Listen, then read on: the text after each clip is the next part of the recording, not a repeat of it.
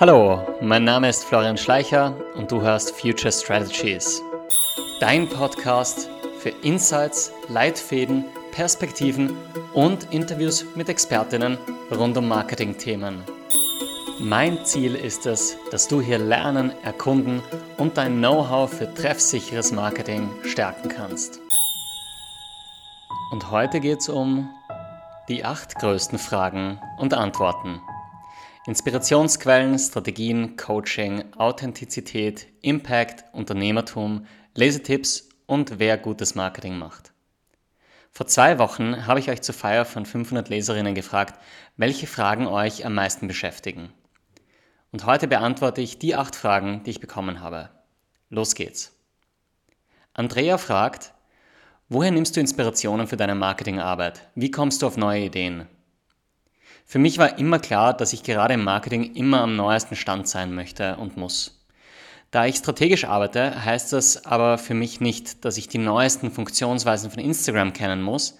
Vielmehr geht es in meiner Arbeit darum, erstens zu verstehen, wie Menschen und Zielgruppen gerade ticken, was sie antreibt und welche Probleme sie haben das hat also viel mit Marktbewegungen, Trends und Psychologie zu tun.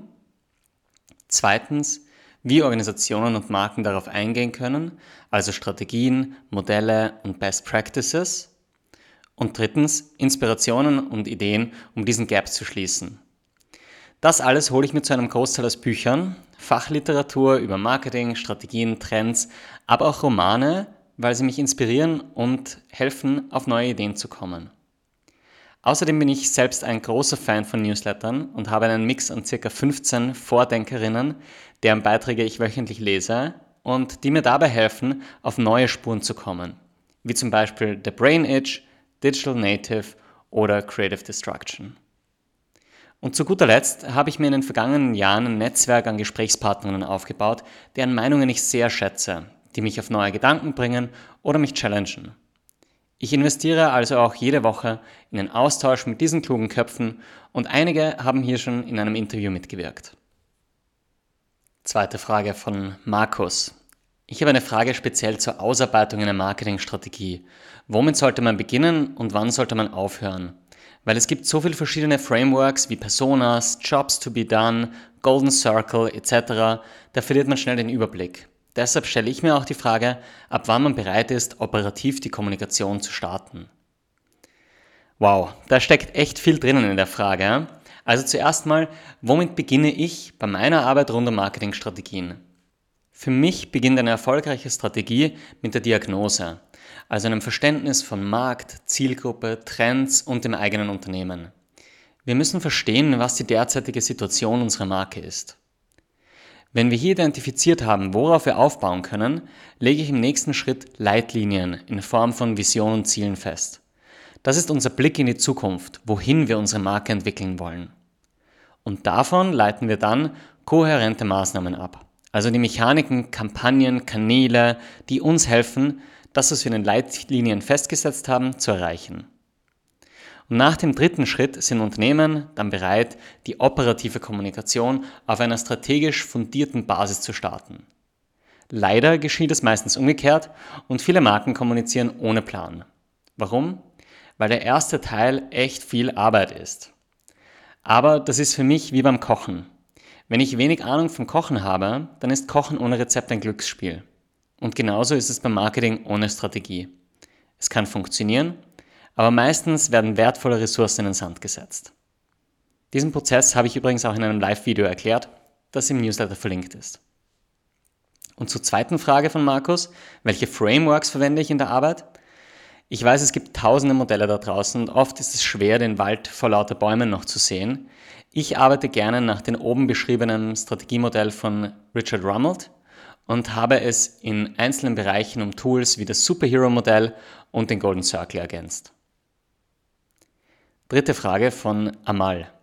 Was macht dir an deinen Coachings am meisten Spaß? Wow, extrem viel. Ich arbeite einfach unglaublich gerne mit Menschen zusammen, die vorankommen wollen. Die meisten meiner Marketing-Coaching-Kundinnen kommen zu mir, weil sie in einem Bereich ihres Unternehmens anstehen oder sehen, dass es Potenziale gibt, die sie noch nicht nutzen. Da geht es in meinen Sessions dann oft darum, Orientierung zu geben, Klarheit über den richtigen Weg, die richtige Strategie, Kanalauswahl oder Kommunikationsbotschaften zu geben. Mir macht sehr viel Spaß, dabei immer wieder neue Herausforderungen und Probleme gemeinsam zu lösen.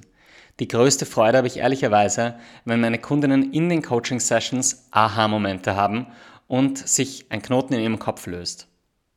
Und wenn wir dann nach einigen Sessions sehen, dass sich Effekte einstellen, also Marketing-Erfolge entstehen, Umsätze kontinuierlich steigen, die Reichweite wächst, Prozesse runterlaufen oder eine Idee in die Umsetzung geht, dann macht mich das stolz zu wissen, einen kleinen Beitrag dafür gegeben zu haben. Jasmin fragt, worauf müssen vor allem junge nachhaltige Brands beim Marketing besonders achten, um authentisch aufzutreten? Spannende Frage. Viele meiner Kundinnen sind genau das, junge, dynamische und nachhaltige Startups. Authentizität in der Kommunikation entsteht immer dann, wenn Marken es schaffen, die Echtheit ihrer Inhalte und ihres Bestrebens zu zeigen, sie also greifbar sind. Der erste Schritt dafür ist, dass wir uns selbst so erkennen, wie wir sind, als Person und Marke. Ein klares Selbstbild haben, das sich im Idealfall stark mit dem Fremdbild, das andere von uns haben, deckt. Und wenn wir wissen, wer wir sind und wofür wir stehen, dann können wir uns auch überlegen, welchen dieser Aspekte wir in den Vordergrund stellen möchten, um unsere Ziele und Zielgruppen zu erreichen. Auch hier beginnt für mich alles mit der Diagnose, also dem Verständnis, dann in Leitlinien, Visionen und Zielen und im dritten Schritt können Marken dann planen, wie sie tatsächlich präsentieren und kommunizieren wollen. Der Schlüssel zu authentischem Marketing ist also aus der eigenen Identität, den eigenen Vorteilen und auch Schwächen das zu machen und nicht ein Modell anderer Unternehmen oder Marken zu kopieren. Fünfte Frage von Richard. Du schreibst viel über Impact Marketing, aber wie kann Marketing konkret eine gute und nachhaltige Zukunft mitgestalten? Das ist eine extrem wichtige Frage, die du da aufbringst. Marketing hat eine große Verantwortung für unsere Zukunft. Darüber habe ich zum Beispiel auch im Interview mit Reinhard Herock gesprochen. Ich glaube, es gibt mehrere Lösungswege aus der Klimakrise heraus. Und den stärksten Hebel haben wir mit der Geschichte, die wir erzählen. Rebecca Solnit hat beispielsweise einen super Artikel im Guardian über genau dieses Thema geschrieben und schreibt darin, dass wir unsere jetzige Situation zuerst einmal anerkennen und akzeptieren müssen. Auch sehen, wie verwoben unsere Welt ist. Und im zweiten Schritt müssen wir unsere Verantwortung, die daraus entsteht, auch annehmen und Lösungen entwickeln die unsere Natur respektieren, Regulierungen schaffen und internationale Abkommen schaffen, die das schützen, was wir auch zum Leben brauchen. Das ist für mich, was Impact Marketing tun kann. Ein ganz einfaches Marketingbeispiel für alle Agenturen, Freelancerinnen oder Mitarbeiterinnen da draußen ist die Frage, wollen wir Unternehmen dabei helfen, Greenwashing zu betreiben? Oder sind wir Teil der Lösung, arbeiten zusammen, nutzen unsere Kreativität und bilden uns und unsere Kundinnen laufend weiter? Da geht es also auch darum, für welche Kundinnen, Arbeitgeberinnen und Projekte wir unsere Zeit einsetzen. Jonathan fragt, ich würde gerne mehr über deine Erfahrungen als Unternehmer und Gründer erfahren. Das ist eine sehr breite Frage. Äh, deshalb teile ich einfach meine drei größten Erkenntnisse aus dem ersten Jahr. Erstens der Wert der Vergangenheit. Ich habe gemerkt, wie wichtig und hilfreich nicht nur meine 15 Jahre bei großen Unternehmen wie McDonald's, Greenpeace oder Too Good To Go für meine Erfahrung war, sondern auch, wie sehr ich von meinen Kontakten, Kolleginnen und Bekanntschaften jetzt profitiere. Das ist mein Netzwerk und ich bin froh, da jetzt einen Kreis aus mehreren inspirierenden Menschen zu haben, die mir geholfen haben, mein erstes Jahr erfolgreich abzuschließen. Das zweite ist Fokus, Fokus, Fokus. In meinen ersten neun Monaten habe ich extrem viel aufgebaut und bin von einem Thema zum nächsten gesprungen, habe einen bunten Blumenstrauß an Projekten angeboten und bin auf und mit vielen Bällen getanzt. Das hat mich viel Energie gekostet und ich habe gelernt, wenn ich mich wie die letzten Monate stärker inhaltlich fokussiere, meine Nischen also gezielter besetze und mir einen klaren Fokus setze, welche Projekte ich umsetzen und was ich erreichen will, komme ich viel schneller voran. Weniger ist also oft mehr. Und das dritte Learning ist Freiheit und Verantwortung. Ich genieße es sehr, jetzt selbst entscheiden zu können, wann, mit wem und für wen ich arbeite. Die Selbstständigkeit gibt mir viel Freiheit, die mich inspiriert und motiviert. Gleichzeitig ist es ein ganz anderes Gefühl, jetzt selbst alleine für meine finanzielle Situation verantwortlich zu sein. Der Schritt hin zum Unternehmer für mich kam mit Höhenerlebnissen und Unsicherheiten, oft in einem fast schizophrenen Verhältnis. Es hat mit mir sehr viel gemacht, dass ich jetzt diese Verantwortung für mich selbst und seit Anfang dieses Jahres auch für meine erste Mitarbeiterin Ronja habe. Das ist fast wie ein Erwachsenwerden 2.0.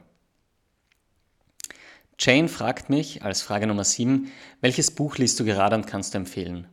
Ich lese gerade zwei Bücher, ich verlinke sie auch im Newsletter. Das eine ist How to Future von Scott Smith und Madeleine Ashby und das zweite ist Reality Plus von David J. Chalmers.